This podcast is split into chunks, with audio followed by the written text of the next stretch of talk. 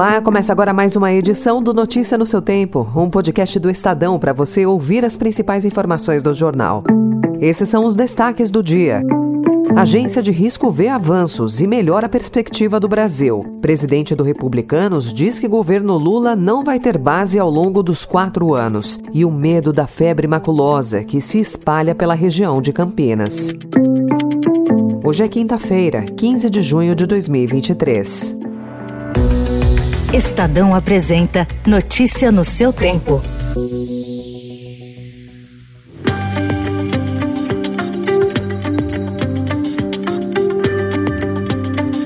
A perspectiva para a nota de crédito do Brasil foi revisada de estável para positiva pela SP Global. A Agência Internacional de Classificação de Risco considera que a mudança reflete uma maior certeza de estabilidade na condução da política fiscal e monetária, o que poderia beneficiar as perspectivas ainda baixas de PIB do Brasil. O rating é o resultado da avaliação de uma agência de classificação de risco sobre a qualidade de um título de dívida emitido por empresa ou país. No caso da Standard Poor's, o Brasil ainda está distante de reconquistar o grau de investimento perdido em 2015, mas a revisão da perspectiva foi vista no mercado como uma chancela importante. O ministro da Fazenda, Fernando Haddad, comemorou a alta. É importante que uma agência externa consiga observar esses avanços do Brasil.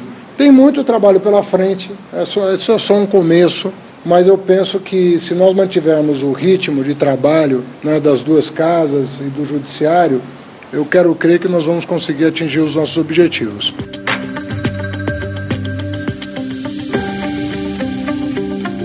Em decisão unânime, o Federal Reserve, o Banco Central Americano, manteve ontem os juros entre 5 e 5,25% ao ano, interrompendo uma sequência de 10 elevações desde março de 2022. O colegiado sinalizou, porém, que mais algum aperto das taxas poderá ser apropriado até o fim do ano. Depois da reunião, o presidente do colegiado, Jerome Powell, afirmou que ainda há riscos de alta para a inflação do país. There's not any certainty or agreement in the profession on how long it takes. It's one of the main reasons why it makes sense to go at a slightly more moderate pace now.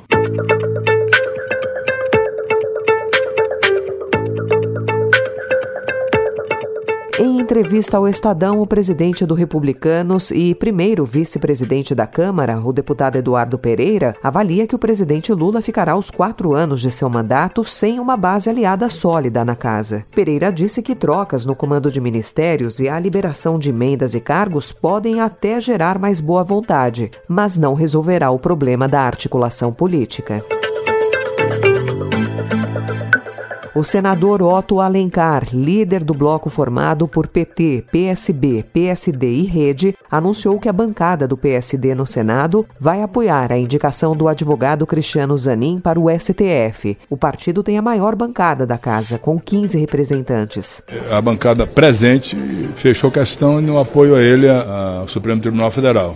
Claro que é uma reunião do PSD, vai ter a reunião da Comissão de Constituição e Justiça e ele colocou as razões, alguns questionamentos que foram feitos pelas senadoras e senadores, mas todos eles dentro de um padrão em relação à interpretação da lei e da Constituição. A bancada do MDB também apoiará a indicação, de acordo com o vice-líder do partido na casa, Marcelo Castro. O indicado do presidente Lula precisa do apoio de 41 dos 81 senadores para ser aprovado.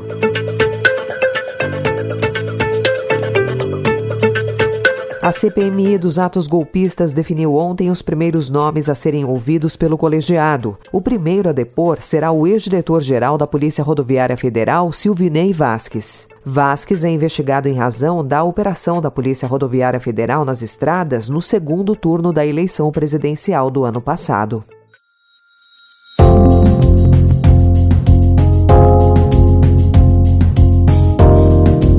Uma investigação da União Europeia divulgada ontem concluiu que o Google viola leis antitrust e inibe a concorrência. A conclusão preliminar da Comissão Europeia é que apenas a venda obrigatória de partes dos serviços de publicidade da companhia poderia minimizar o problema. O Google argumenta que seus serviços ajudam sites e aplicativos a financiarem o seu conteúdo e permitem que empresas de todos os tamanhos alcancem novos clientes.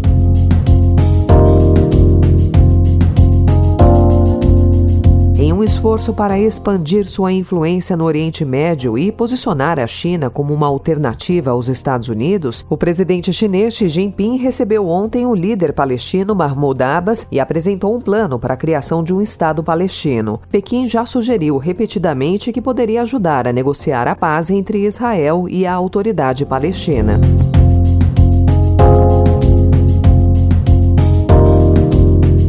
Secretário de Estado dos Estados Unidos, Anthony Blinken, anunciou que fará a primeira viagem dele à China no fim de semana. Ontem, porém, em telefonema, o chanceler chinês Qin Gang pediu a Blinken que os Estados Unidos parem de se intrometer em seus assuntos internos e não prejudiquem mais sua segurança. A conversa entre Gang e Blinken mostra como a viagem do secretário de Estado deve ser cercada por tensão.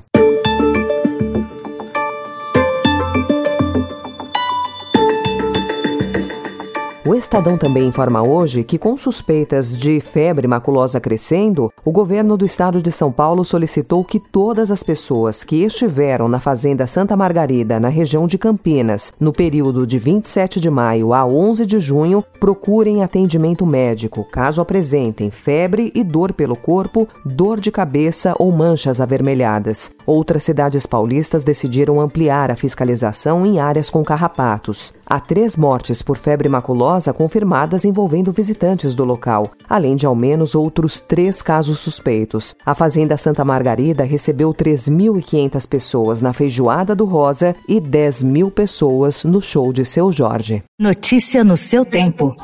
Se é da paz, pode entrar, senão, ideia pouca, chapa. Sai da banco porque na rua é regra outra.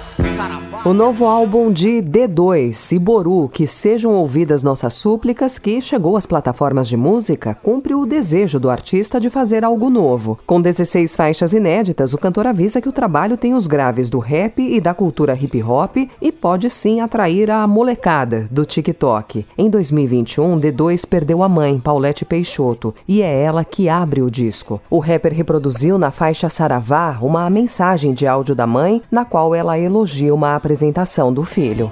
Adorei o repertório, Marcelo, show eu mais me emocionei até hoje, por causa do repertório de resistência.